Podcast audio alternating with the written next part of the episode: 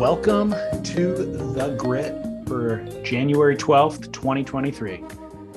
It's a great day. We got professional surfing in the water right now. You can believe it, just down the street. Oh, yeah, that's right. The uh, junior comp at Seaside. Yeah. I was shocked, to be honest. I wrote about it this morning. Uh, I drove by yesterday and saw them in the water, not 12 hours after a major rainfall event, which made me stop and think, huh? Made you think what? Well, Surfline, the official forecasting partner of the World Surf League, of course, advises not to surf 72 hours after a major rainfall. We just had one less than 12 hours ago, or as of yesterday when they were surfing. Um, and anybody who I suppose is not from California, but uh, California, when it rains, especially Southern California, the water becomes an honest to goodness toxic stew, right? And I think California surfers, depending on the person and level of comfort, will either wait or surf, right? But to make the juniors go out there into a hepatitis soup seemed not in keeping with the World Surf League's traditional abundance of caution. Maybe they are uh, turning a new leaf for 2023. They're becoming more grit. That's what I was wondering if it was if the new motto is an abundance of caution to the wind. it seems to be. Um, I mean, doesn't that I, seem kind of crazy when you think about it? No, like, no, it doesn't at all. To so? be honest, I think. I mean, it, well, it does for the corporation based on the way that they've run their business in the past. You're right. Abund- abundance of caution is the perfect way to put it. That's how they run. So yes, this is weird for them. But in terms of surfer ethos in general, nobody cares if it's been raining.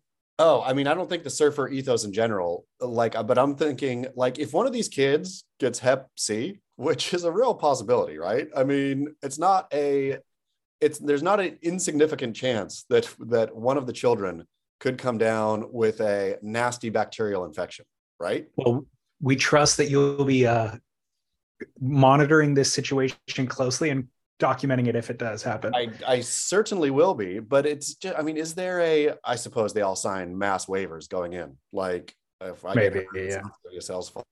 What's your personal policy on surfing after a rain? I mean, it purely depends on how good the surf is, right? And so, like this last run of swell, it's all go. I mean, it was beautiful surf. So, uh, but if it's like kind of wind chopped and nasty, and it's like I just I'm going to surf to only mostly get wet, then I forego. Do you ever get sick from uh, rain runoff? I haven't in a while, but uh, you know, when you get those kind of lingering diseases, maybe I have been, and just I don't like to attribute sickness to surfing though.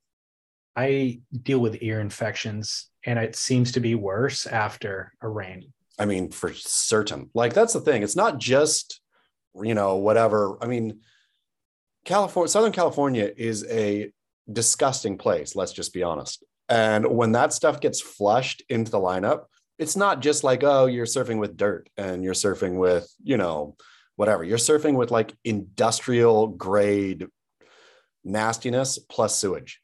And well, I just found out, listen to this one. This is even worse. I would take Hep C over this any day. Uh, was texting with Jen See yesterday. She said up in Santa Barbara way, especially with all this flooding, uh, you paddle out in the lineup and you get poison oak. She's gotten poison oak from the lineup. That's insane. How gnarly is that? Because I suppose you don't actually have to come in contact with the bush. If it's just, if you're near the bush, it probably rubs off of the bush in the water and then contaminates you. That, that and I think just like the massive debris, like you're yeah, you probably whack it's little everywhere. poison oak branches out in the lineup. That's insane. Isn't that? Yeah. Yeah. I mean, for listeners who don't live um, near a concrete jungle, every few miles in Southern California, there is a river mouth that goes out into the ocean that pumps out all of essentially the sewage. And the sewage is treated, but in addition to that, if there's been rain, it's just runoff from trash that's been collecting in the hillsides and the trees and in the streets and all that sort of stuff. So you it's not just that the water is brown and has microscopic bacteria in it. You actually see trash in the lineup. Yeah. I mean, I've seen I think somebody documented this uh, during this last run on the beach, but hypodermic needles Yeah. on the beach, you know, because they get washed out in the ocean and the waves push them back up onto the sand. But I mean, I've seen everything from shopping carts to hypodermic needles to whatever. So, I mean, in theory, somebody who has AIDS or whatever could have used that needle. That needle could poke you randomly, or you step on it when you're walking to the beach. Boom, you got AIDS. You know, I mean, literally. What I hear you saying is the World Surf League is giving the next generation Children. of children AIDS. That's, That's exactly what I have said. um, so when I was growing up, when I was a teenager and really kind of getting into surfing, my mom was very adamant that I did not surf after a rain, or if I was even starting to get sick, I wasn't allowed to go surfing. And of course, she was busy working enough to where I could lie to her and say that I was going to school and then go surfing instead. Um, but I've really never adhered to the policy, and I, I don't really worry about the rain so much up until the last few years. It seems to be the older I get, the more susceptible I am to that sort of stuff. I mean, it's properly gross. That's the thing. Like, again, it's not just, you know, dirt and whatever. Like, it's the industrial, who knows Yeah. what's in there? I mean, it's the like these weirdo companies pumping, you know, from biotech to whatever, pumping stuff places and out it goes into the ocean with a with a solid flush. Yesterday, I was driving home in the afternoon, not even from the beach, just driving, uh, and I could I had this like pain developing in my ear, just like kind of a throbbing, almost like a headache or something, but it was specifically focused in my ear and then started feeling it in my jaw, like in my teeth, you know, and I'm like, oh no, like There this is. is. The beginnings of an ear infection. And thank and I haven't thought about it since then. So I think it's kind of gone away, but I could feel something festering in there, you know. I used to think that ear infections had to be treated with antibiotics. I didn't think you could like muscle them out, but you can easily muscle them out. Who Yeah, I guess so. Yeah. guess so. yeah. Um, well, the bigger story here is that the waves have been pumping in Southern California and not just one run of swell. I feel like we've had almost two weeks now of almost non-stop surf. And a lot of this was documented in last, uh, probably last Friday was that big push where Capitola Pier got broken in half. Um, just insane swell event where a lot of dormant spots like Sandspit have come back to life and actually been maxed out. Like Sandspit wasn't even good. It was just huge, you know. Yeah. I saw people towing Sandspit even. There was a tow uh team in the lineup that got a lot of ridicule. So Kelly um, Slater surfing novelty waves in your Seal Beach. yeah, yeah, I saw that too. That'll Weird. come up later in the show. Actually, I'm, I'm holding that one for Okay. barrel or not. Um, but my question to you is at this age, that happens. Blacks is like all time. What is your policy? What are you doing? How do you do you surf? Do you avoid it? What are your thoughts? I mean, I missed the huge, massive day being in Utah. Oh, Oh, man, yeah. so stinking good though. Got all time snowbird David Lee Scales, all time epic. Good for you. Powder. Anyhow, uh, so I missed that one, uh, but uh, was funny having texts with. Oh, I think I mentioned it last show about where do you go, right? So typically for me, I'll try to go to a place that's lowly and fat and that's that's my big wave policy give me a lowly fat thing Okay. So you're avoiding the main impact of the swell. yes Yeah. i am Me- happily avoiding Me too. Um, I can make an excuse in Orange County that there's really nowhere to surf when it's that big. It's too big. And you kind of need points or nooks and crannies. Actually, Laguna has some nooks and crannies that you can try to find that are also sheltered from the weather. Um, but really, it's like San Diego has some points, up in LA and beyond have points. But if I'm don't have a whole entire day free to drive and I have to like surf within two hours, there's really nowhere nearby but don't you don't you have to like don't you paddle out just because you have to paddle out as Well, I did. person I- I- surf Yes, I did for many, many years. But at this point, that's kind of my question to you is at this point in our lives, it's like I'm not in peak uh, conditioning.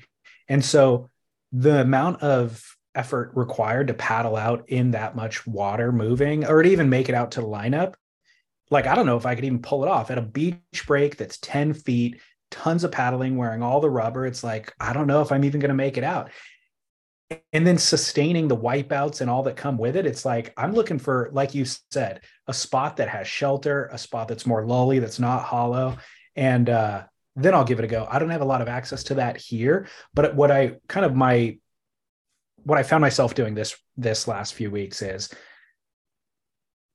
avoiding the main day, trying to get it at the beginning of the swell or certainly the downside of the swell. There'll be a few days, and then try to find where there's a bend in the coast that isn't getting the full impact of the swell that I can get. You know, if it's a 10 foot day, I can find a four foot spot and then yeah. feel good about myself. The, uh, I mean, I, but I think the compunction, the, the necessity of paddling is there. Like, I think you, like, even if you're not going to go at the main, you know, I'm not going to paddle blacks. Oh man, but blacks sure did look fun. It made me want to gear up for blacks next year, to be honest.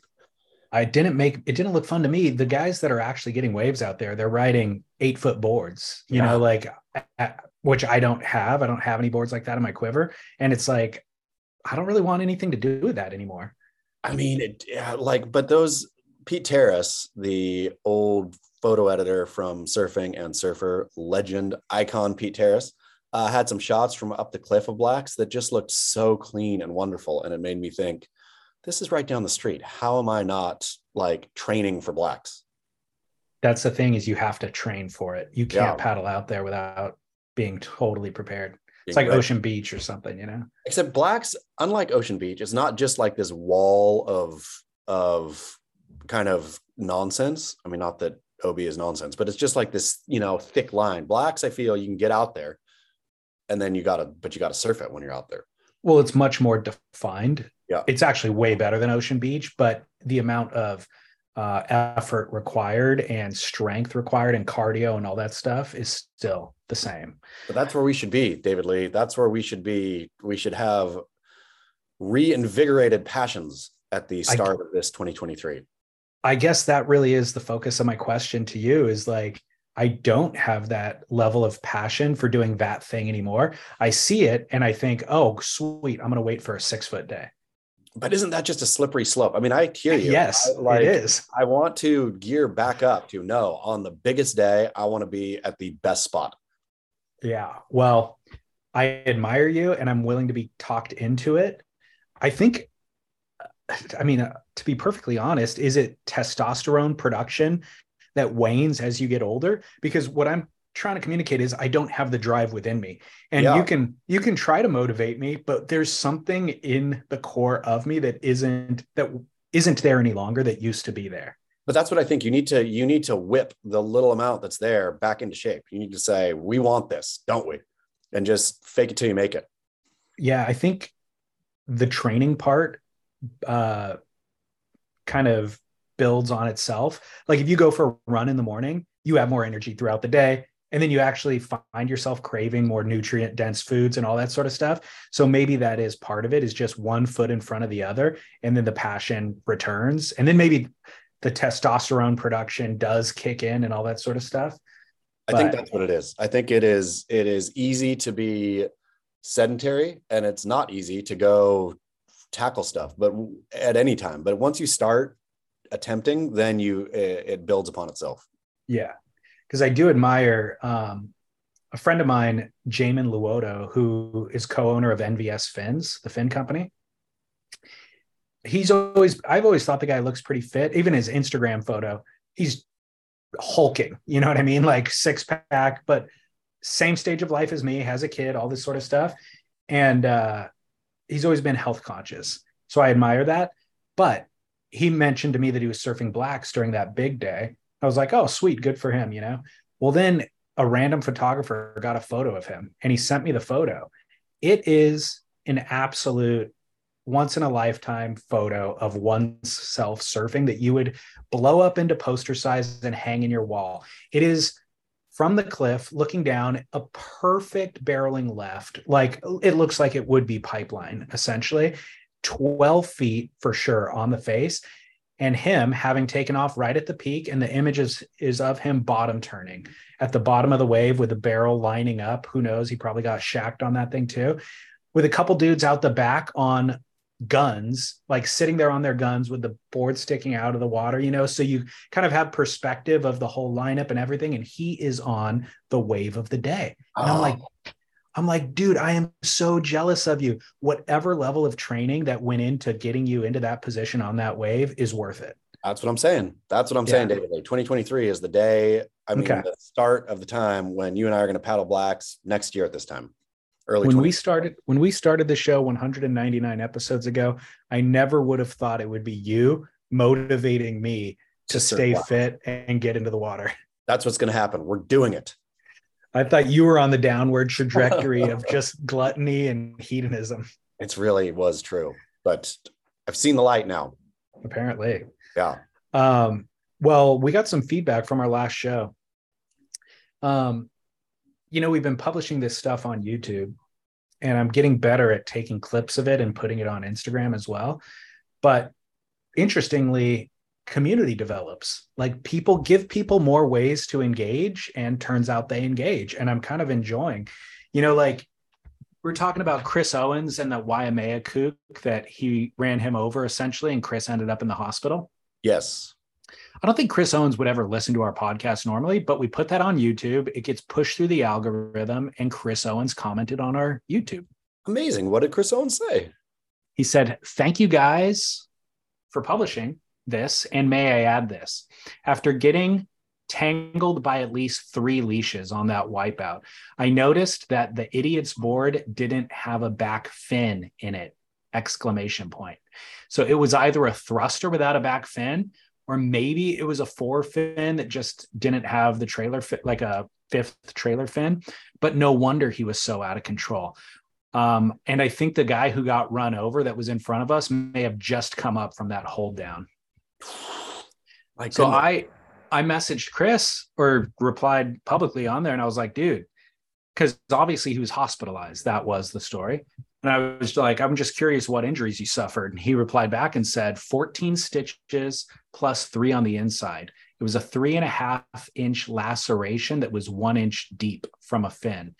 The worst thing about this is that the Eddie is now on alert and I'm a third alternate. So if it runs, I could miss out on a lifelong dream. Oh my goodness. Oh my goodness. Well, hopefully, thankfully, I suppose in this case, they didn't run yesterday and that Chris can heal up and that two others drop out and that he's in. Yeah, I think it's kind of common actually for alternates to run sure. in the Eddie because a lot of people who get invited just don't make it in time. And also, I think the with the next swell, I mean, they're talking about January 22nd as a possible date, which I think is looking very good for Jaws too. And so, if they, I don't know if they would run them at the same time, but if they do, then for sure some Eddie surfers would opt to go surf Jaws, and there we go. What do you think is the more prestigious event? What like if you were invited to both, which do you surf? I mean, I'd surf the Eddie, but just because of the history. Uh, but as I haven't seen any prize money for the Eddie, and the Jaws event has what?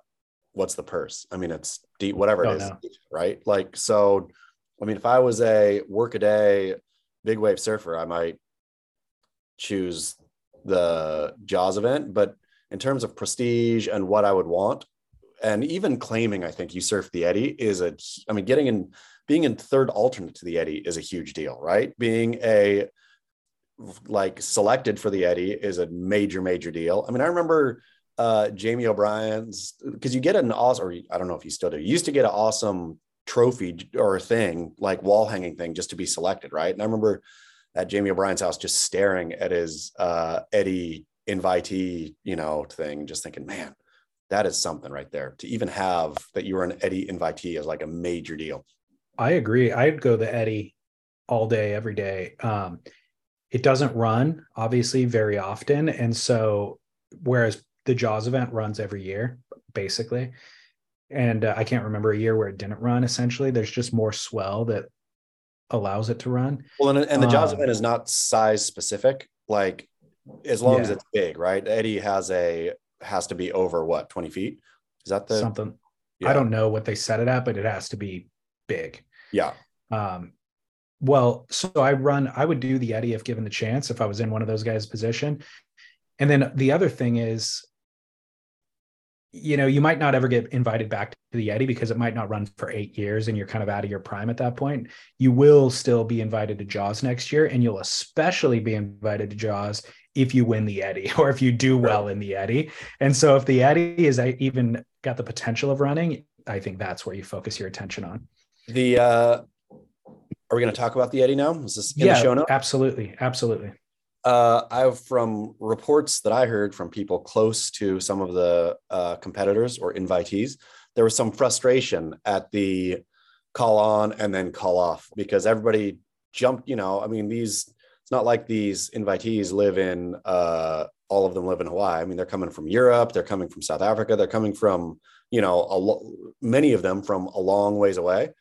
Uh, and so once it goes on, right, it got called on Monday for Wednesday. So they got to hustle and get to the North Shore. And then it got called off on Tuesday. So, of course, that's the nature of the game, right? Like, it's not like, you know, and I think arguably, I watched, I mean, you and I texted about it yesterday. The Surfline did a remarkable job of capturing the day, right? Yeah. And well, I don't know that it was necessarily Eddie worthy watching the whole watching a bunch of it, right? It wasn't. It was yeah. the swell wasn't. The swell was forecasted to be 50 feet, and it wasn't. So they they did a good job by not running the Eddie yesterday. I think that was the right call in hindsight.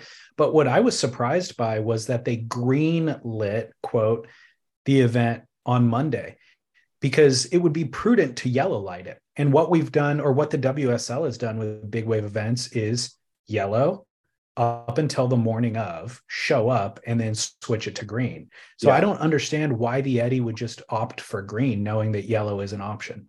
I mean, I, I suspect it's because it doesn't make any difference to the surfers themselves, right? If it's a yellow, if it's yellow lit, you got to get there anyway. And also, I think if it's green lit, you get the excitement, all the surf media, and I saw it in, you know, uh, mainstream media too, the Eddie's on, right? Where if you, I think to get that, I think they would need that hype uh, in order for if it runs, then we're guaranteed eyeballs because it's not like it's a Red Bull event or something that has sort of a built-in ecosystem of viewers uh, and a way to promote it. They have to get as much word of mouth as they can out there quickly in order for people to know that it's on. I think so. It serves them well, to, to green. I think it was a mistake because it screwed me. Like as a fan, if it's green light, that means guaranteed we're running on this day and we kind of clear our schedule and we're ready for it. And I feel fooled when yesterday they go, oh no, it's red light now. Because once in again, up until now, it was always green means go. Otherwise, you say yellow. And the fact that they didn't say yellow told me we're guaranteed going. And so I feel like a little bit duped as the fan. And I feel a little bit more apprehensive to trust their predictions and calls, you know, for the 22nd, which by the way, it's way too early to call the 22nd. That's what I didn't understand. I didn't understand the 22nd call unless it was a straight up, uh, not bait and switch, but like a, hey, we know that you're disappointed. And so to, uh, to tamp down your disappointment, we're going to throw you another date right away. That's is ludicrously early. Totally. It's fine to say again, we're aiming that or, but it's not okay to be like know, big swells on the way, but or theoretically exactly. winter in Hawaii and there's you know the the uh, Pacific storm system. I mean, it has been a ridiculous winter in the in the Pacific. Just in the last month, though. I mean, because yeah. it wasn't really in the month prior. Um, so another huge story that really I think is not discussed nearly enough. Do you know? Did you recognize how many women were in the lineup at Waimea yesterday? I sure did. It was it's like 10. Yeah, a bunch, like charging. So, and also, uh, it wasn't that crowded. I when I pulled up the Surfline, well, actually, we should talk about Surfline first. Um, Surfline did a phenomenal job. We talked about this, I want to say a year ago, that I might have even predicted it because I interviewed the new CEO of Surfline. His, I forget his Kyle, I forget his last name. Um, it'll probably come to me, but the way that he talked about the way that they were structuring the business, he didn't explicitly state this, but it implied, and I kind of gathered the information and realized they are in a position to do what nobody's ever done before and what actually might be more interesting than contests themselves. because they know uh, where, where these swells are happening, swell events all around the world at any time. They have cameras there already. And they also are on direct calls with professional surfers. So, for listeners who don't know, the Kelly Slaters of the world can they're not just pulling up surfline.com they have phone numbers with individual people forecasters who they can call to get insider access to these things. So if those people at surfline know hey nathan florence and kai lenny and whoever else are headed to cloudbreak let's send a camera crew you know? And by the way let's have commentary. And the cameras we don't even need to send the commentators there. We can just send the cameras there and um, commentate from back home. Commentate from HQ in Huntington Beach. We have the website, we have all the infrastructure to kind of uh, make it all happen. It wouldn't be a, another huge investment for them to run live streams of the major swell events around the world with professional surfers. And that's kind of what they ended up implementing yesterday. They had commentators, they had multiple camera angles, and I thought it was excellent.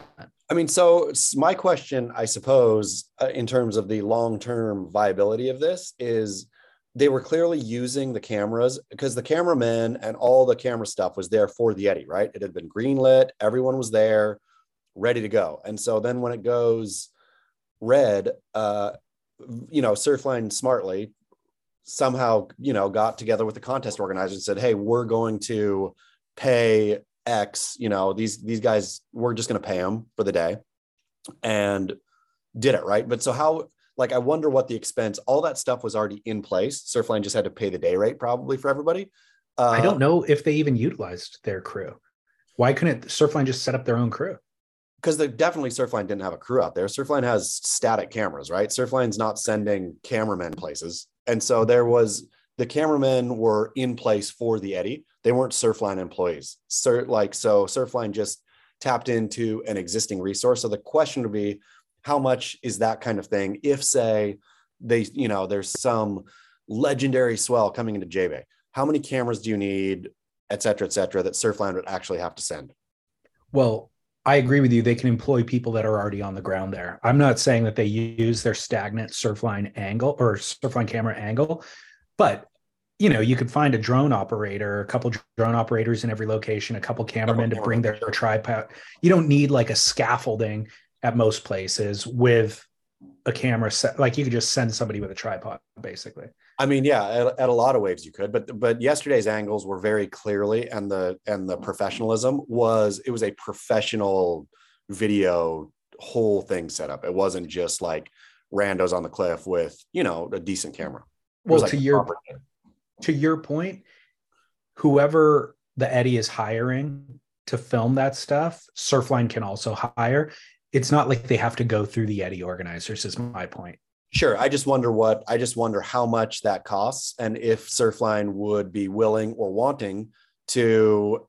I mean, I, I think they should, right? I loved, I sat there there yesterday and watched as much of that as not as much as uh, as I would have watched the contest, but I watched a whole ton of it. Right, like I left it open on the screen, and there it Me was. Too. It was it was yeah. epic. It was like it was a wonderful thing. I would love for Surfline to do that. I mean, that would make me a massive Surfline fan if they started filming every year. If you knew that, you know, the eight or ten best of best days at certain places were going to be filmed in that way, like where you got to experience because it really felt i mean the experience was different right you really felt like you were i don't know partaking in a moment in a way that was yeah. That that wasn't just like watching a surf contest. Well it's better than a surf contest. It's much more reflective of what surfing actually is. And partaking in the moment the reality is when the waves are that big and there's those people out it's not a con they're not vying against one another. They're trying to conquer mother nature. And so there's a camaraderie that exists in that lineup that we all can relate to. And uh, it's a much more accurate reflection of the ethos of surfing than two people trying to beat one another you know and, in in three foot beach break or something like that or in a but, wave pool even for sure but but even in terms of like the the human need for winners and losers i i think i would love for surfline to put in there like have uh you could almost do it a running poll of who had the who had the wave of the day, right? Where well, you could have everybody's names on like a sidebar and a very easy as you're watching voting for oh that was sick, right? As a as a surfer being able to recognize uh, you know as a community, I think that nobody would flood the or maybe somebody would, but flood the voting with bots or whatever. I, but I just think that it would be fun for us uh, to be judges. This opens, I mean, truly, I was thinking this yesterday. Them implementing that opens up a whole bunch of other new options for, yes, contests to exist within the thing, for us to engage with it and be able to do the voting. It's like there's been the contest for um, like digital triple crown or whatever, where you generate clips and then after the fact, everybody votes on them and all this. It's all of those things, but in real time. Yeah. And the the the the biggest hurdle, the hurdle that the WSL has to deal with, this is the biggest blockade in their business, is getting the best surfers around the world to a specific surf spot, timing it with a swell, and all that. Surfline solved that already. Surfline is already doing the hardest portion of the job. Getting a little bit of a camera crew there is actually the, easiest part of the job. And that's the only hurdle that they have. They did that yesterday. And now that they've done that, they can actually do everything else that exists in all these different versions of content creation that we see that always ends up happening after the fact and we have to then report on and see after the swell is gone we can do it all now live I mean, the, the best part of, of it too, uh, or one of the great parts is the surfers in the water. It's a self-selective group, right? Like, so they were people, it wasn't like chosen or come up through the WSQS ranks or, you know, some other way. Like it's not Filipe Toledo at Chopu who you don't want to see, right? Like, right. It, or who will not surf or whatever. This was people who have dedicated their lives to Waimea. And so you're, you get to, it doesn't matter if they're, big names or no names or what, right? You don't need to see Kelly Slater out there. Like I love watching Kelly at Waimea is fantastic, but the people who were surfing yesterday, it was it was poetry. I thought it was people who have dedicated their lives really to Waimea and surf it the way it should be surfed. I agree. I really felt almost like it was a flashpoint that we weren't fully recognizing in the moment, but like a flashpoint of what now is possible in this modern era. And so, bravo to Surfline for uh, pulling that off. And so, back to kind of what we were saying about the females in the lineup. Um, there was it wasn't that crowded. And so i almost thought that there was an event going on and i had to then turn the volume up on the commentary to kind of listen for long enough to see if maybe there was an event that i was that isn't the Eddie that i wasn't aware of. And it wasn't. It was open for anybody. Anybody could have paddled out there but it just happened to not be that crowded. I'd say there was 30 people in the lineup at any given time and 10 of them were women. So what this has to do with uh, side story is the red bull magnitude event. Are you familiar with this i am from Jen See thankfully okay which again underreported on this is an event that's been taking place the last two years it's a women's only um, user submitted content event. Basically, Red Bull, I think they put up 50,000 bucks. Let me see, I copy and pasted some stuff from their website. Um, it's a three month waiting period. And users or the participants, it's not invite. I think anybody can participate. You just have to submit clips from three different locations, Waimea being one of them. And um, people vote. I think there's a judging committee, and then also users can vote, and they determine an overall winner. So the highest cumulative score from all three waves. They determine the best ride, the best toe in wave, the best breakthrough performer, and then the people's choice also.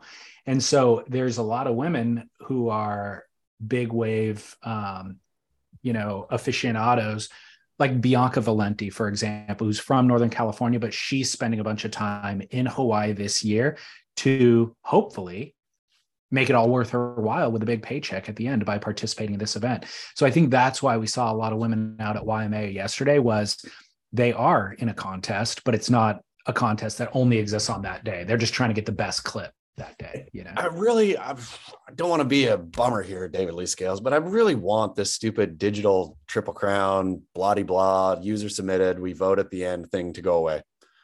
like live sport is something. If the if the Red Bull magnitude, if they said, oh, okay, this is Eddie, you're not running, then we are going to run a contest at Waimea. Everybody, everybody can be out there, but we are going to crown one of those 10 women the winner of that day.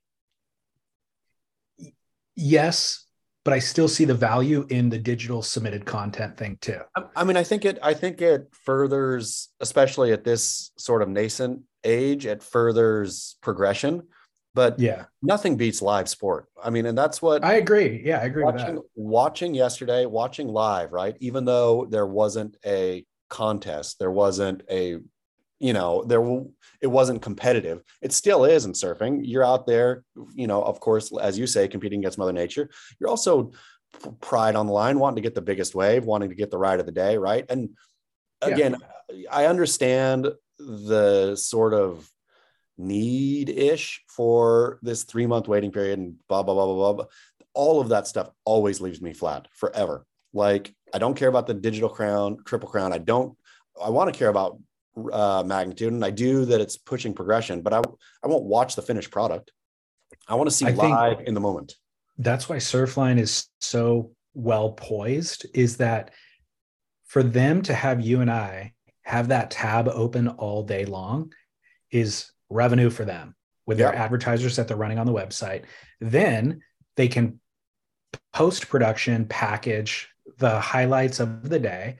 That goes viral the following day, and who knows for however long. But, but if they could then also have some sort of a contest that you're actively engaged in the day of, boom, that's a trifecta. Do it, Surfline. Do it. Uh, you want to you want me to really grind your gears when it comes to the digital content thing? Yes, please. Um, you're never going to believe who is currently, if you go and look at the list of pipe masters, people who have won pipe masters event, you're never going to believe one of the names that is on that list. Who won pipe masters in 2021? Uh, 2021, Filipe Toledo. No, he did not. We know Balaram is on there from 2022, yeah, 2022. which art which has almost an asterisk on it because the event was so different. 2021 Pipe Master, Crosby Colapinto. Oh, Crosby Colapinto was the pipeline master. How are the waves? 2021. Well, first of all, Scott Bass had to tell me this information last week or the week before. And I'm like, no, that can't be right. That's yeah. like a typo or something. And he's like, no, it's listed on, I guess, Vans's website because that year was digital. Oh, no. It was digital oh, only. Yeah, it was a COVID. It was a COVID year. It was digital it. only.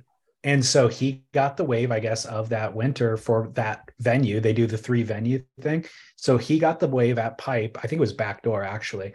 Um, and so it's and so in my mind, it's like fantastic. He earned it because that if you're submitting clips against John, John, and everybody else, that's hard to oh, do, hard to beat him. So he earned whatever that was that year, but you can't call it a pipe masters title. Think- like him being on the list of other pipe masters should be demarcated as different, you know? As a, as a COVID digital year. I mean, yeah, this digital submission stuff, I'm really over it. I know that it's, it's cost savings and it's way easier for, you know, content producers to do it that way.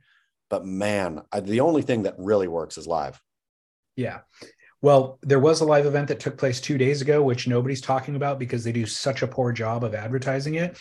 The, the Dahui Backdoor Shootout ran day one, uh, which isn't as exciting as you might expect. It was actually just the SUP division, SUP and longboard divisions. I love you, that. I love. I did not, but I love that Dahui has SUP and longboard divisions. I so it's easy to kind of I don't know point at and make fun of until you watch it. I watched a bit of it.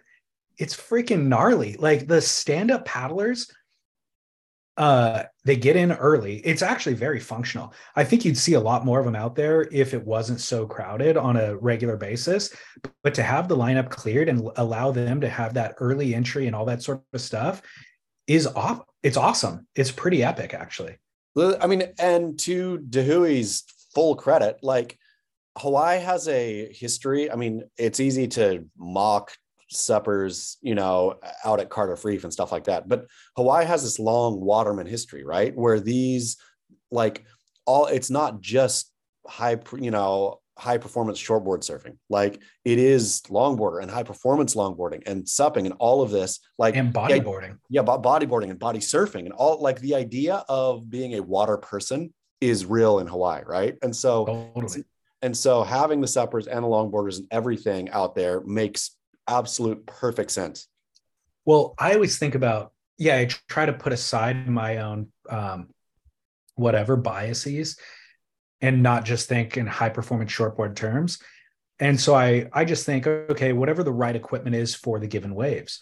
And when I watch those guys paddling in at pipe early, getting early access, setting up for the tube, I realize, oh my God, that might actually be a more functional way. That might be the ideal board to ride pipe with, except what ended up happening was a lot of them, because of that early entry, they're going too fast and they're out in front of the barrel.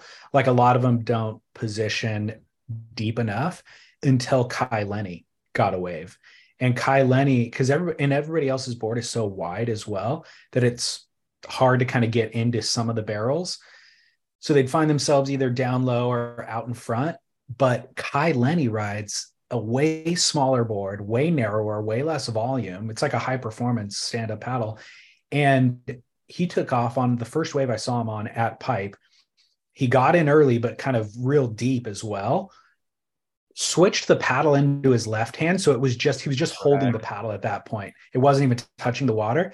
Grabbed his rail, pig dog stance like he would be on a short board, got fully pitted, got blown out of the thing, then kicked out, pulled up his paddle, and paddled right back out. So he never dropped down to his stomach or anything. He just utilized that perfect pig dog thing. He rode the wave flawlessly. I mean, good on Kai Lenny. And did Kai Lenny win? I mean, is the subdivision over now? Who the heck knows, dude? They don't publish anything. There's no names on the screen for who's up and riding. And of course, I don't know who any of the stand up paddlers are. Like, they leave a lot to be desired, Dahui. And it, I admire so much. Like I love what they're doing. I just want so much more as a fan.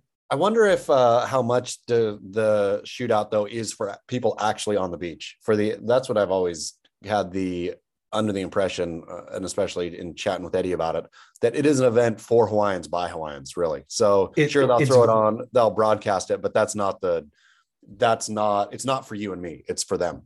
It's, it's very clear. Them. It's very clear that the broadcast is an afterthought. Yeah. I mean, because what are they getting? You know, a little brand recognition. I mean, they had uh, Monster Energy was sponsoring a lot of it. Like they had cans set up in the foreground of the commentators, and they're constantly referencing it. Which I think commentating? I don't even know that. Or Dr. Isaiah is it Dr. Isaiah Walker? Is that his name? Oh yeah, yeah, he was the guy yeah, from um, no, is he from NYU? I don't know. BYU. I'm embarrassed. Oh, oh, maybe I'm embarrassed. I don't know. Um, I didn't know the other guy's name. I saw his name on the screen and he introduced himself. And then the Dr. Isaiah, I've seen, you know, a handful of times over the years and he's really good. Is he the same uh, dude in, uh, that was in Through the Doggy Door? Oh, you're right. Is that him? Oh man, I don't know. It could have been. I didn't. I didn't see him as much as I was hearing him.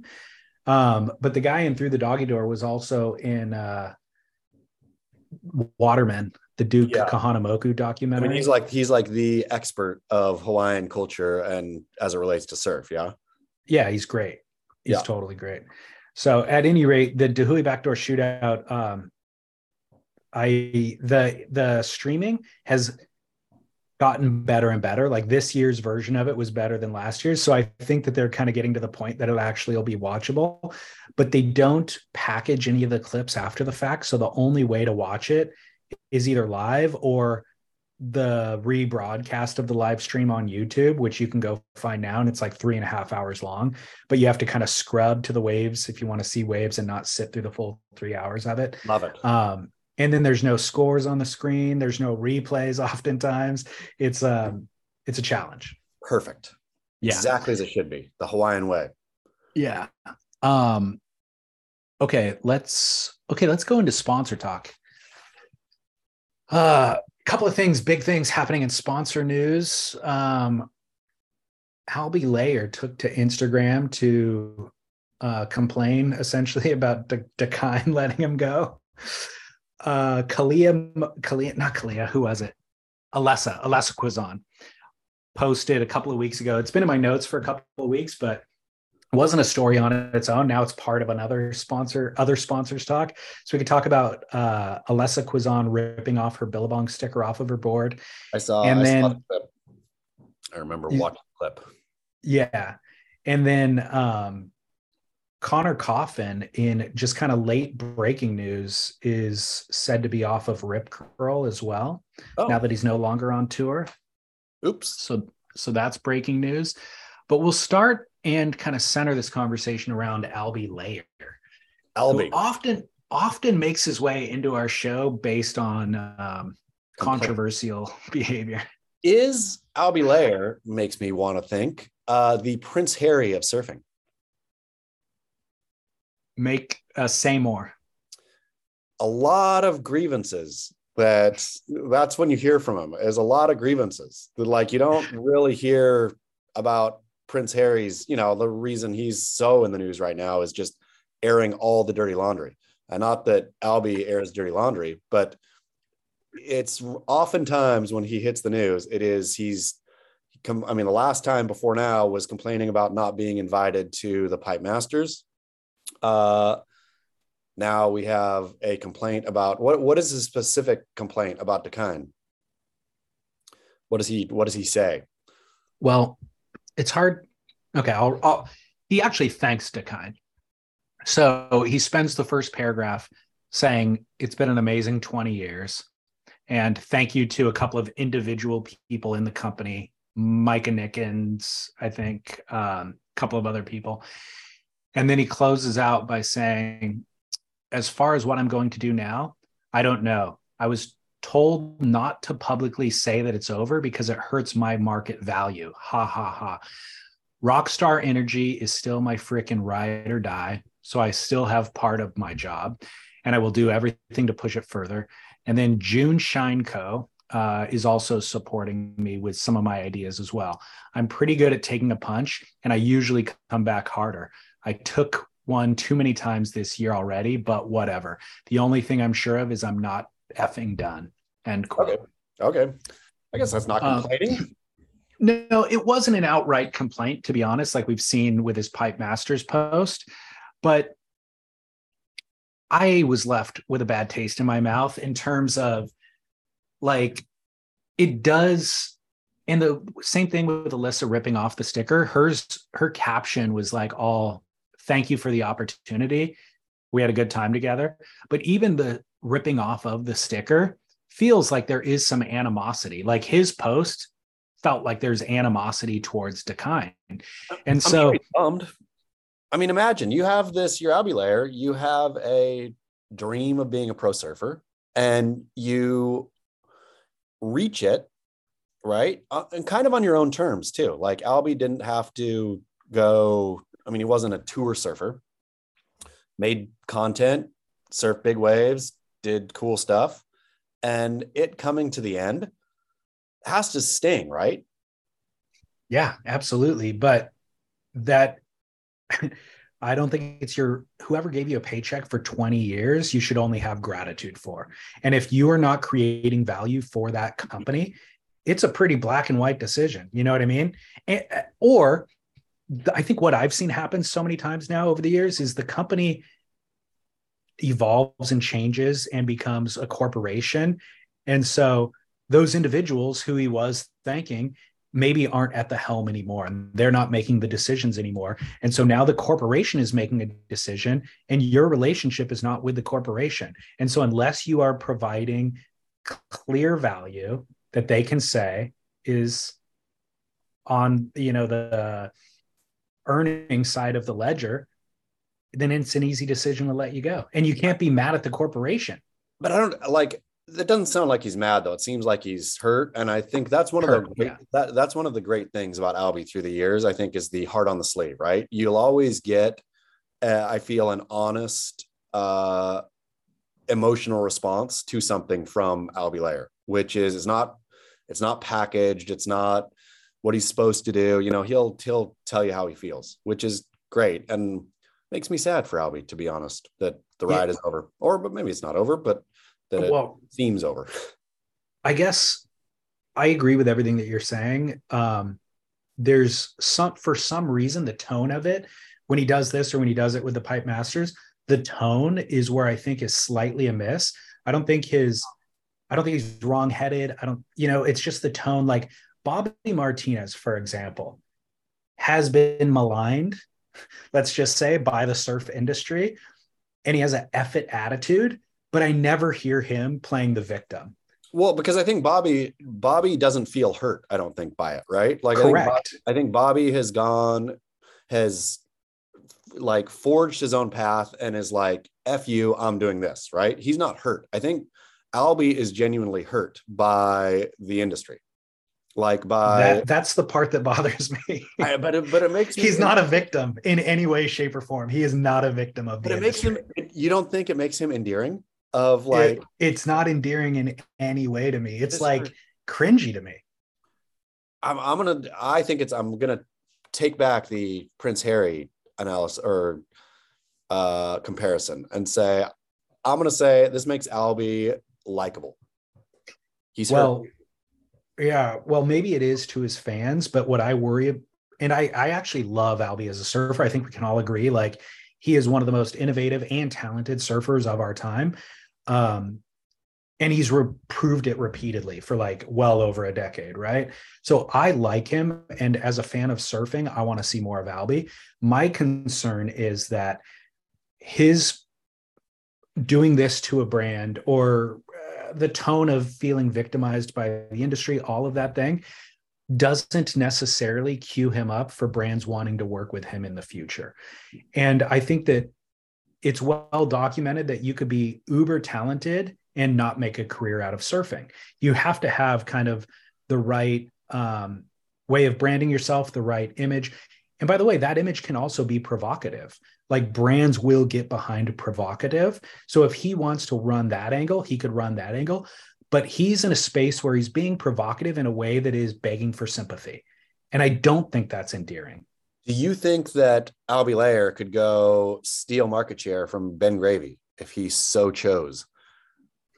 Interestingly, he and Matt Meola had a vlog well before, yeah, well before Ben Gravy that was excellent and hilarious. Like them sitting by the fireside on a bearskin rug, drinking Red Bull or a uh, Monster. Wait, no, Rockstar. Rockstar. the third one, the rock star out of champagne flutes. You know, it was hilarious. Why? And so they they could absolutely revive that. Why doesn't he go back to the vlogosphere? They really should. I mean, he could go do because Albie actually surf. Not that Ben Gravy doesn't surf, but Albie is actually a great surfer, not a like upper intermediate surfer. And so he could go crush. I mean, imagine him. He could probably crush some novelty waves and then go get some real waves in there too and I think Matt Meola would be super primed for that as well. Like he's a fascinating figure uh, in terms of like all the bow hunting and everything else that he does. His sister is a celebrity. They hang with Willie Nelson and their kids. You know, it's yeah, like for sure. Albie, it's vlog gold. Sad. Don't be sad. Go vlog. I think Albie. Well, so this is part of the bigger conversation too, and this re- uh, relates to Conner. This relates to Alessa because Conner and Parker also they had young wise tales before anybody oh. else was vlogging, so they could revitalize that too. But the larger conversation here is that everybody needs to reevaluate their value and not expect surf brands to be their one golden ticket because that's just not the way it works anymore. And whenever I interview pro surfers for Surf Splendor, one of my questions at the end is always like, with Joel Tudor, what does Vans expect of you? And what do you expect of Vans? And hearing people answer that question over the years, it's evolved tremendously because 10 years ago, it was I have to show up to this many signings.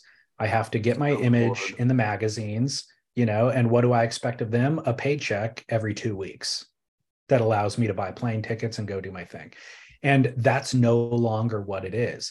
And it's also no longer one brand that, you know, Conner Coffin, Rip Curl, and we're in this together. Hell no. Rip Curl's a corporation. They're not going to coddle you. And you should not expect them to carry you through your retirement. So rethinking the entire thing and how you create value, really you're creating value to your fan base. And so maybe Albie is playing that angle of like I'm going to try to endear myself to my fan base, but the brands that are going to want to ride along with that, they're just going to want to sponsor a post. They're not going to want to ride with you for 20 years like Dakine did, you know. Is uh with Conner, love Conner Coffin and I think Conner Coffin has like a ton of brand personal brand equity in terms of like being a I don't know California surfer and specifically kind of a central coasty California surfer. I would imagine that he you know moves a lot of product up in there. I mean, what's what do you think his uh, arc is? Well, either go hard with Parker on revitalizing the vlog lifestyle thing because they are both world class surfers and they could I mean, it would take some financial investment. They'd have to map it out like a business plan and be like, look, this next year we are going to chase swell and we're going yeah. to go selfie mode and document it and then create all the social assets and plaster them out everywhere through our sponsors, blah, blah. That would be a plan, which I think they could achieve. Uh, plan two would be try to get back on tour. I mean, is he, do you know, is he has he been challenger challenging challenger seriesing? I don't know. Challenging serieser? Yeah. I don't know, but also an untold story of Conner that we can kind of get into a little bit right now.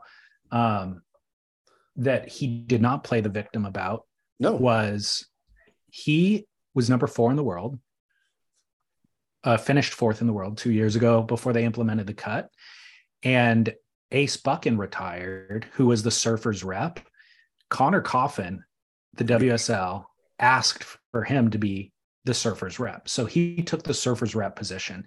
And to be honest, he shouldn't have taken that. Like when you're fourth in the world and you're young and you're new on tour, relatively new on tour, you should be focused on winning a world title. The Surfers rep position requires actual responsibility the the side story here is that my understanding is Conner wasn't ever cool with the mid-year cut concept. And so he finds himself trying to advocate for what the WSL's kind of new direction is, trying to advocate for that to the surfers, and then trying to kind of appease the surfers' feedback and share that with the WSL. So he's kind of in between a rock and a hard place, all while still trying to surf in heats and and go and then ends up being a victim of the mid-year cut and ends up DQ'd off tour.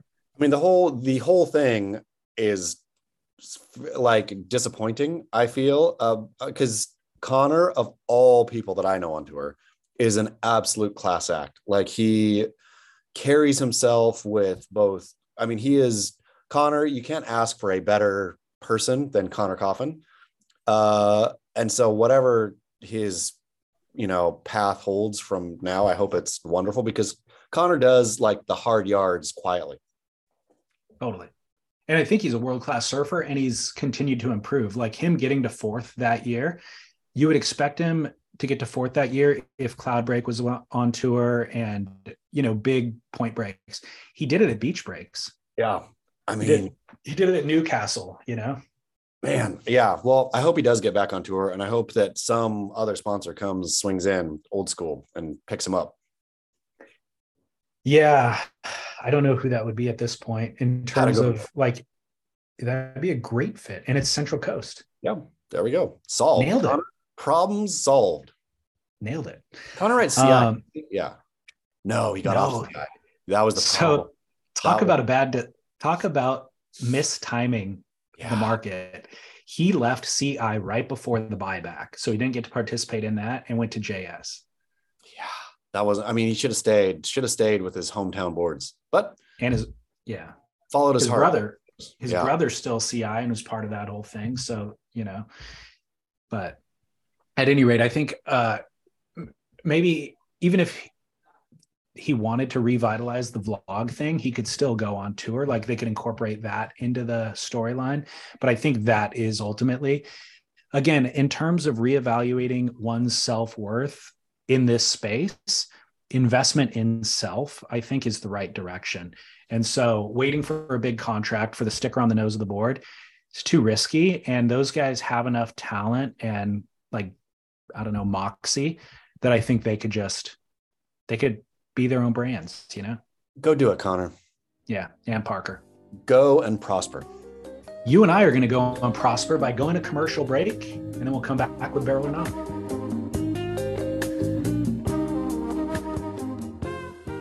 AG1, do you want to just hit real soft hits? Athleticgreens.com slash surf.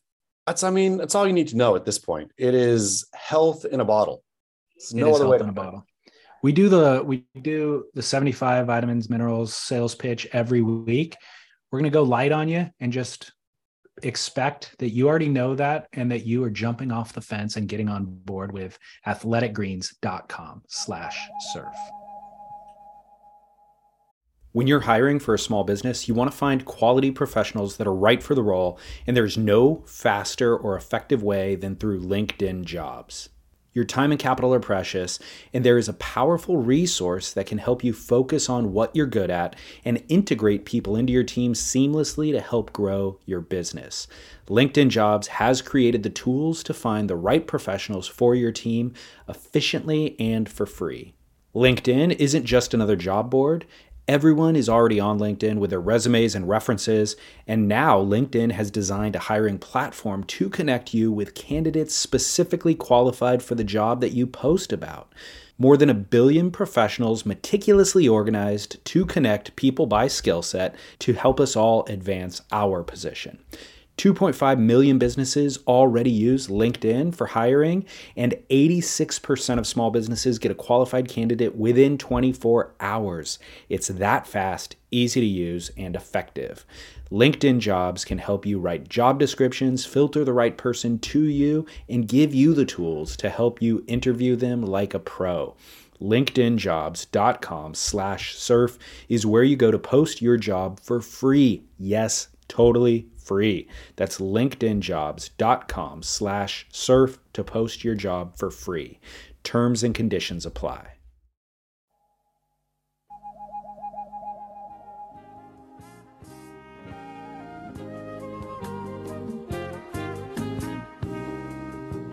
All right, Chaz, we're back. Easy. Well, you uh, mentioned this early in the show. Kelly Slater has come to my hometown to surf a very fickle and uh, normally dormant wave. So, barrel or nah, number one, blowing up a spot. Definitely blowing up a spot is definitely no barrel.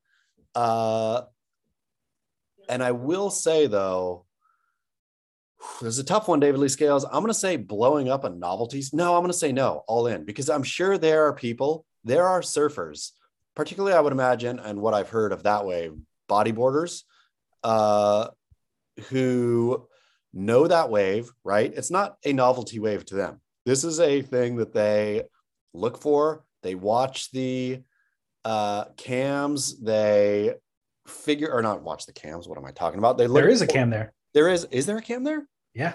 Stupid Surfline. All that good they did, just down the toilet now. Uh, I mean, in this day and age, I suppose that's what it is, right? If there's a cam on the beach or at the wave, then you can't really blow it up. But Kelly going there, of all the places Kelly could have gone, imagine how many more people are going to be looking for that wave now on uh, at those kinds of conditions, and the people who have toiled on a not a good wave. Let's be honest, right? Or I'm sure the people who put their time in there surf that thing so bad 99% of the time. The one time it's good, or one of the you know, t- times it's good every two years. There's Kelly Slater. Just well, put on blast. So I Kelly is not to blame in this scenario. Is it is I know you want to, but it's everybody else naming the spot. You know what I mean? And so I've been surfing in this area for 30 years now. And I've been surfing that spot, I'd say maybe for 20 years. Not, and not, I don't surf it anymore, but I surfed it 20 years ago, let's say. And when I did, you didn't even mention it to people. Yeah. Like, and this is in the middle of like uh surf or it's really close to surf city the epicenter of surfing all the surf industry all of it this is very close and so it's accessible you can park right there you can get to it easily but if you surfed it it was such an afterthought. Because it's normally dormant it's a certain swell direction it happens in the wintertime and it needs to be massive and you forget about it. Even if you know that spot works on those conditions you actually forget about it because a couple years go through without it ever really breaking and doing its thing.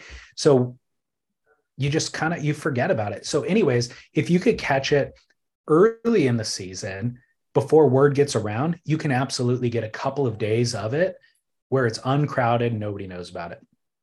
So 20 years ago you would get those days you would not talk about it because you know on the next swell it's going to double the crowds. You definitely didn't publish photos or footage about it and this was before social media. Then when social media came along you absolutely did not publish a photo nor name it. All of that is out the window all of that is gone everybody's naming it the clips are on youtube the name's blasted it's in the news it's literally in print in the orange county register Kelly Slater surfing in this spot, in this beach. Everybody comes down to watch it. It's like it's all rules are out. It's insane. I'm blaming Kelly again. Of course, Kelly's a big draw. Of course, he's going to get. If Kelly hadn't surfed it that day, none of this would have happened, David Lee Scales. Not one bit of it. There maybe would have been somebody's personal clips of that day on YouTube or on Instagram or whatever, which fine enough. Kelly is the one who wrecked it. So Kelly woke up that morning and said, you know what I'm going to do? I'm going to steal joy from a lot of people. That's what I'm going to do today. I'm going to, I could surf anywhere. What I'm going to go do is steal joy from people who have very little of it. I have all the joy rough, in the world. I just need more. It's the rough parable, time. The parable of the, do you remember in the Bible, David Lee Scales, when David slept with, uh, what's her name? Bathsheba.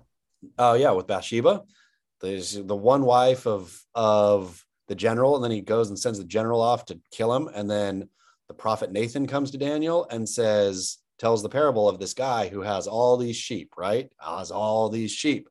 And then he goes uh, or has a feast, steals the one sheep from the one guy who that's all he had. And that guy loved that sheep, cooks that sheep up for his for his feast.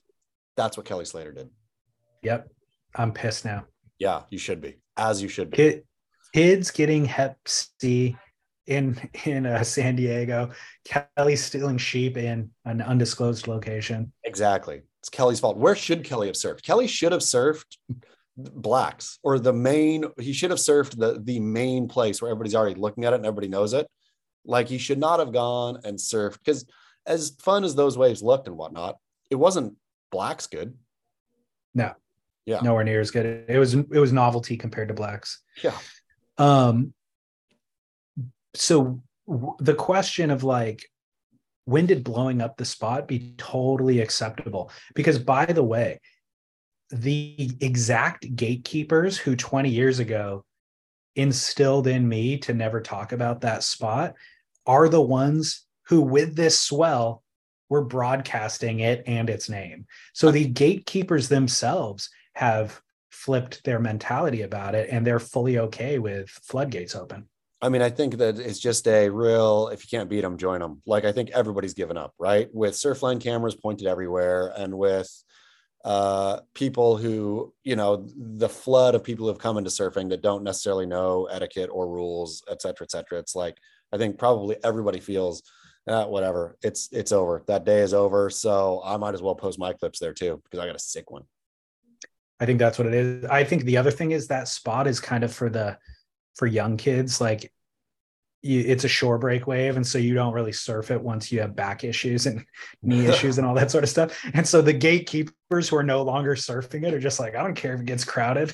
Yeah, you know, kids gonna fight so, with other bodyboarders. Well, I'm Kelly. I'm I'm not into it, dude. I I prefer the um the, The old old school. Yeah, the old school policy. Um, I've got a listener line call for our next one. It's kind of a barrel or nah. Uh, it's a it's a call that's worth discussing, but I can make a barrel or nah question out of it too. David, Chaz, Shukin here. I know you covered a while ago like a high performance board on top of a high performance car. Uh, I saw a couple of things the other day in Waikiki and I wondered, I'm not really sure how to think about it, wondered your opinion. So I saw a custom longboard on the top of a Tesla. Very similar color, kind of worked. And then I saw a brand new Hummer with a Gerry Lopez Costco board. So is this a barrel or nah or a kook or Carroll? Not really sure. Anyway, boys, keep up the work. It's the thing Um, that only Tom Carroll and Kooks do. I know. yeah, helps. Cook and Carroll, I like it. Yeah. Um, so this is I've seen this on Instagram in terms of like customizing a board to match your car. It's an interesting thought. Um, I see it on Instagram where like these really amazing lamination, like glass shops, will have like an image of a vintage Porsche that has like some maybe like buttercream color is really unique but beautiful color on the Porsche. And then there'll be like a fully glossed and polished longboard that has that exact same tint job on it. And they're positioned together to make a beautiful photo. And I'm like, I don't, I don't, I don't envision that those people are driving that car with that board. And I like that maybe somebody had this color Porsche and they brought it down to the shop and they're like, can you color match this for my next longboard? But and it makes for a beautiful Instagram photo, but there's something obviously that rubs me the wrong way too about putting that much effort and energy into the polished aesthetic for something that they're probably not, you know, I don't know. it's majorly kooky. I think it's a total unbarrel. And uh, the real problem is, especially if it's a nice car, uh, you don't like if you can afford something, you know, a vintage Porsche or something like that. Better not have that be your surf car. Like, did you ever watch? Oh, what was uh, what was that dumb Showtime show about the writer played by David Duchovny? Oh yeah, Californication. Californication, right? I think he had a boxer, maybe it was a 911. He had a Porsche, right? That was fully beat up. Uh, a newer Porsche that was totally beat up. He got like got a Porsche with his whatever advance and beat it up. Great. That's a surf car, right? Surf cars are not nice cars. What you take surfing is your truck or your other thing, right? And so there's no point in having your fancy car and your fancy board all dialed in you're just a major kook and or using a rinse kit after you get done surfing I think if if uh, surfing is your you know priority essentially in life, then your car is always every car purchase I've ever made was made with the idea of how many boards can I fit inside. yeah That was the primary factor with me buying a car. And you're right. If you have enough money to have something that doesn't fit the surfboard, something that you would have to put the surfboard on top, that's not the car that you're taking to the beach. no So this goes this goes back to a barrel or not from a year ago, which is there's no right answer for putting your board on top. The Nope. boards always go inside. boards go inside or in the bed Yeah. yeah So the Tesla, the Tesla with the board on top that is like same color as the Tesla, you're trying to matchy match. No, you should have the Y series or whatever the Tesla is that has the uh, hatchback or the uh, station wagon look, and then you fit the boards in there. that's it that's your board goes in your car Exactly. So no matchy matchy. Nope no matching although although i gotta admit this made me think about when i was a kid there was dudes who um they like had one thing that they were really into and that thing dictated the clothing that they wore and every article of uh, gift that they would get from everybody in their family. Like there was a harley davidson guy sure you know and he he rode a harley and then all of his clothes was harley and Or then if anybody guy. ever what there's, there's woody guys right there's Yes. like, but except the for the v fact v dub v dub van guy Sure, but except for nobody is a single surfboard guy. Surfboard, surfboards are not don't last long enough for you to build your life around a board, right? That guy's building his life around both an aesthetic and something he's going to have his VW van. He's going to polish it. That thing's going to last as long as he does, right? One surfboard doesn't last maximum if you're not even surfing very much, three years max, right? Right. So yeah. you can't you can't like build your whole aesthetic around a surfboard. I do miss that guy though. I mean, that guy. Is, If you had to be that guy, what would you be that guy around? Like, what would be your thing that was your thing? I'm not sure yet, but it's funny because like it, it doesn't work in today's era. Like I don't like that guy anymore, and I wouldn't be that guy. But I miss that guy from my youth, you can, who is like. It doesn't just have to be cars either, though. It can be the uh, like the mid-century modern guy, the guy who's so he has a mid-century modern house, mid-century modern furniture, is mid-century like buys mid-century modern thank you cards, etc., etc. Yeah, that's a cool guy. I'm just saying, there's a there's a, a version of that guy that you could be today. Yeah, there is. I'm not sure what that would be for me. But they're literally the dude who had that V dub when I was a kid, grew his hair out long. I mean, ultimately, you know what this is? It's whenever he was at the peak of his popularity, is what yeah. it is. It's Al Bundy throwing the touchdown pass in high school, and now he wears his jersey when he goes out on the weekend, and all he talks about is football. It's whenever that guy was getting laid the most, is where he is stuck at for the rest of his life. Except for the Harley guy, because it's not like the Harley guy is a typically in my experience with the Harley guy, he wasn't riding a Harley when he was in high school. It's a guy who always aspired to the Harley lifestyle. And then finally at 50, he can afford his Harley. And then he gets his Harley hat, his Harley jacket. He sends Harley Christmas cards out, etc. I think it still stops when they got laid the most. So I oh. don't think it took until he was 50. I think he got a beater Harley when he was 23 and so. that got him laid and now he's stuck in Harley mode until he's know. in his 70s. How many how many teenagers or early 20s do you see on beat up Harleys? Like when you do, they're pretty cool. They're like but that guy the guy's on a beat up Harley at 20 is definitely not going full branded Harley hog style as a 50 year old. I'm gonna have to do more research. Yeah, we need we need to. Do, I would like to hear from our uh, listeners who are Harley aficionados. To be honest. Also, there's fewer of them than there used to be, right? It feels like that. I mean, it feels it like really does. Harley, feels like the Harley brand kind of blew out. There's like Harley mega stores and stuff now, which yeah. it seems like it's not the the barrier to entry is not necessarily anything other than money at this point.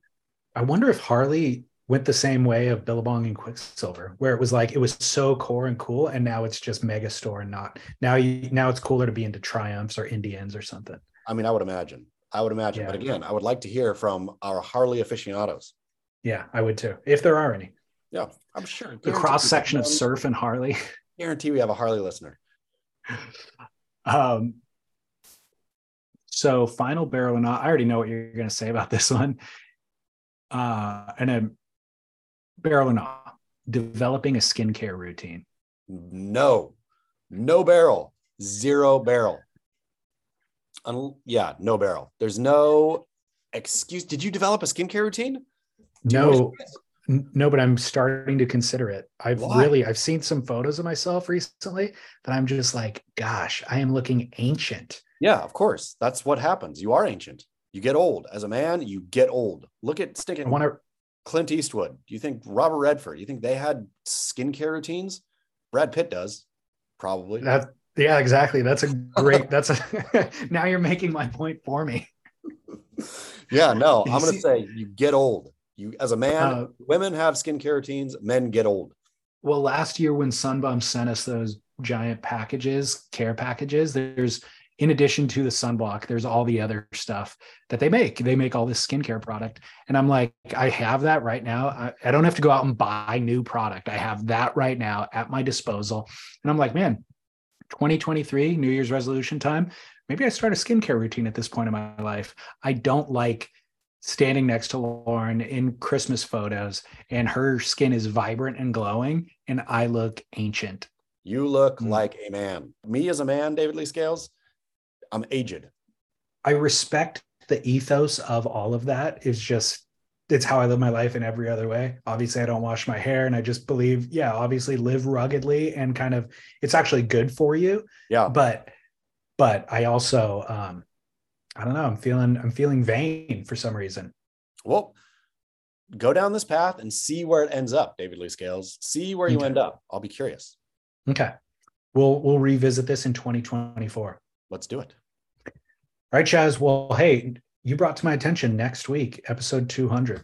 Episode two. Are we gonna what I mean, we'll definitely be in person on episode 200, but what are we That's going what to we do? always say.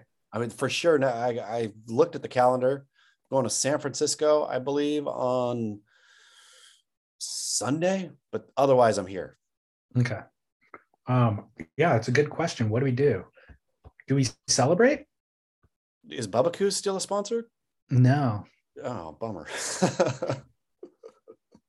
Um, Burritos. we I mean, we should celebrate in some way. I was what I was thinking the proper way to celebrate would be go through the archives, especially like episode one, especially the Ashton fight, and pull clips and put together like, you know, Did you like a you- celebration year end type show, but it Wait. takes so much work. if you do that, I'll bring champagne. Did uh I mean, I don't think I'm going to do that. I don't have the time to do that. did you hear DJ Seaweed's new remix? No, You didn't? He didn't send it to you? no. He he remixed the Ashton Goggans episode oh uh, yeah, to as as it was by Harry Styles. he did send that to me a couple of weeks ago. I feel bad, DJ Seaweed, if you're listening. I have not replied to his last couple of submissions, um, and here's why. And I didn't have the time to detail this in an email. I intended to. He sent a uh, submission for an Athletic Greens ad. And in Athletic Greens, he was playing the role of Lewis Hamilton, who also uses Athletic Greens, but saying, "I'm I'm Lewis Hamilton, and I use Athletic Greens because blah blah blah." And it was funny, but I'm like, I can't play that. And then Athletic Greens hears it, and it's like, "Why are you impersonating one of our other sponsored athletes? Like this is a violation." And then they cancel us, and we lose a sponsor. Yeah, So can't we can't really we can't have that i can't risk it so dj seaweed i appreciate the effort um and then in the case of the one that he remixed with ashton goggans it made me s- strangely sad when i listened to it it was funny but hearing the negativity of the fight made me sad for some reason i was like Really? gosh this feels so dirty yeah how how negative it was, how low it went. yeah did it make you feel that way at all It made me want to like re-jump across the coffee table to Ashton. really Yeah. i was like And Ashton is still as unlikable today as he was then. i don't see much of ashton anymore I mean, I just anytime I think about him, he feels unli- unlikable. well, with the DJ Seaweed remix, I thought this existed at a time like it, it was a real thing that happened, right? And so it was newsworthy, and we covered it ad nauseum, and we've re- revisited it a couple of times. And then the slap happened, and that was newsworthy. That all existed at a time for a reason. But bringing it back up Oh, now, s regurgitating it back now, is like this just feels negative and distasteful at this point. it's point I, I will fully agree it is pointless I, like i don't want it aired again but uh i just thought it was funny listening to it myself but it does not belong in the public sorry dj seaweed does not belong in the public space Right. Like if we brought it up and played that song now, it just feels like uh kicking an old, you know, an old tired joke, basically. yeah it's true All right. Well, hey, uh, we'll figure out some way to celebrate episode 200 next week. we will we'll do it All right. Well, hey, good work on 199. And um, people can find you on BeachGrit and at Surf Journalist. They can support us through athleticgreens.com slash surf or through setting a subscription on surfsplendorpodcast.com. Anything else? that's it All right, man. I'll see you next week for 200. Until then. Bon voyage.